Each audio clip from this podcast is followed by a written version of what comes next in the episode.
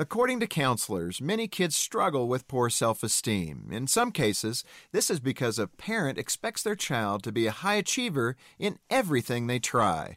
But what happens to a child's self image when they fail. Hi, I'm Jim Daly with Focus on the Family. Arcangelo Corelli, one of the most popular composers from the 17th century, was widely regarded as a brilliant violinist. But one day, the now famous Handel, at the time a young hotshot composer, publicly challenged Corelli to play a particularly difficult piece. Corelli tried but failed. It was an embarrassing moment. And good as he was, everyone could see that Corelli lacked technical flair. And Corelli knew it too. But there was one thing he did have a smooth, elegant tone recognized throughout Europe.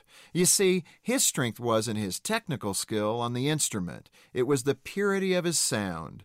To this day, some of the greatest violinists of all time call Corelli their iconic point of reference. And let's face it, some kids are no good at sports, and others can't paint, draw, or sing. But that's okay. A child shouldn't feel they have to be successful at everything. It's better to encourage them to find joy in whatever talent they have. And that was Corelli's secret.